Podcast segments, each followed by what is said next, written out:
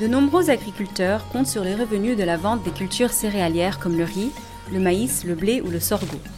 Mais lorsque les agriculteurs produisent des céréales dans le même champ d'année en année, le sol s'appauvrit en nutriments.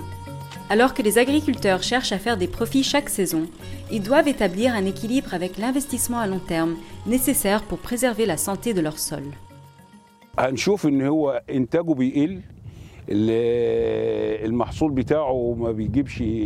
Sans la rotation des cultures, les agriculteurs voient leur rendement diminuer, pendant que les mauvaises herbes et les maladies augmentent. Le sol s'appauvrit et il faut du travail supplémentaire pour se débarrasser des mauvaises herbes. Pour compenser cela, ils augmentent l'utilisation de produits chimiques. En fait, l'agriculture devait être plus rentable afin que les agriculteurs obtiennent le meilleur rendement au moindre coût. Mais, pour une certaine raison, je les vois faire le contraire. Ils pratiquent l'agriculture d'une façon qui réduit leur rendement avec le temps.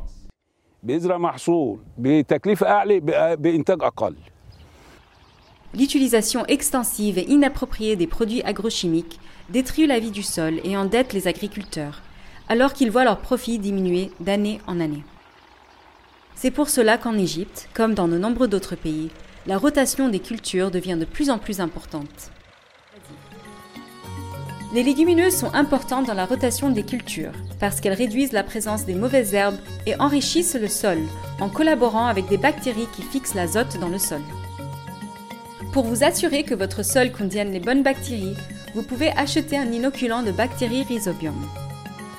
Gardez l'inoculant frais et à l'ombre jusqu'à que vous soyez prêt à semer. Il vous faudra un liquide collant, comme de la mélasse ou du miel, pour que l'inoculant adhère aux semences.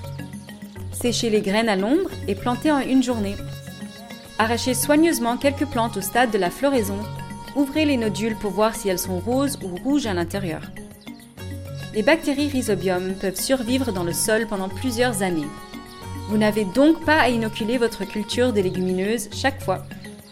En inoculant les légumineuses dans votre rotation de culture, vous pouvez travailler avec la nature et vous assurer de profits plus élevés maintenant et pour l'avenir.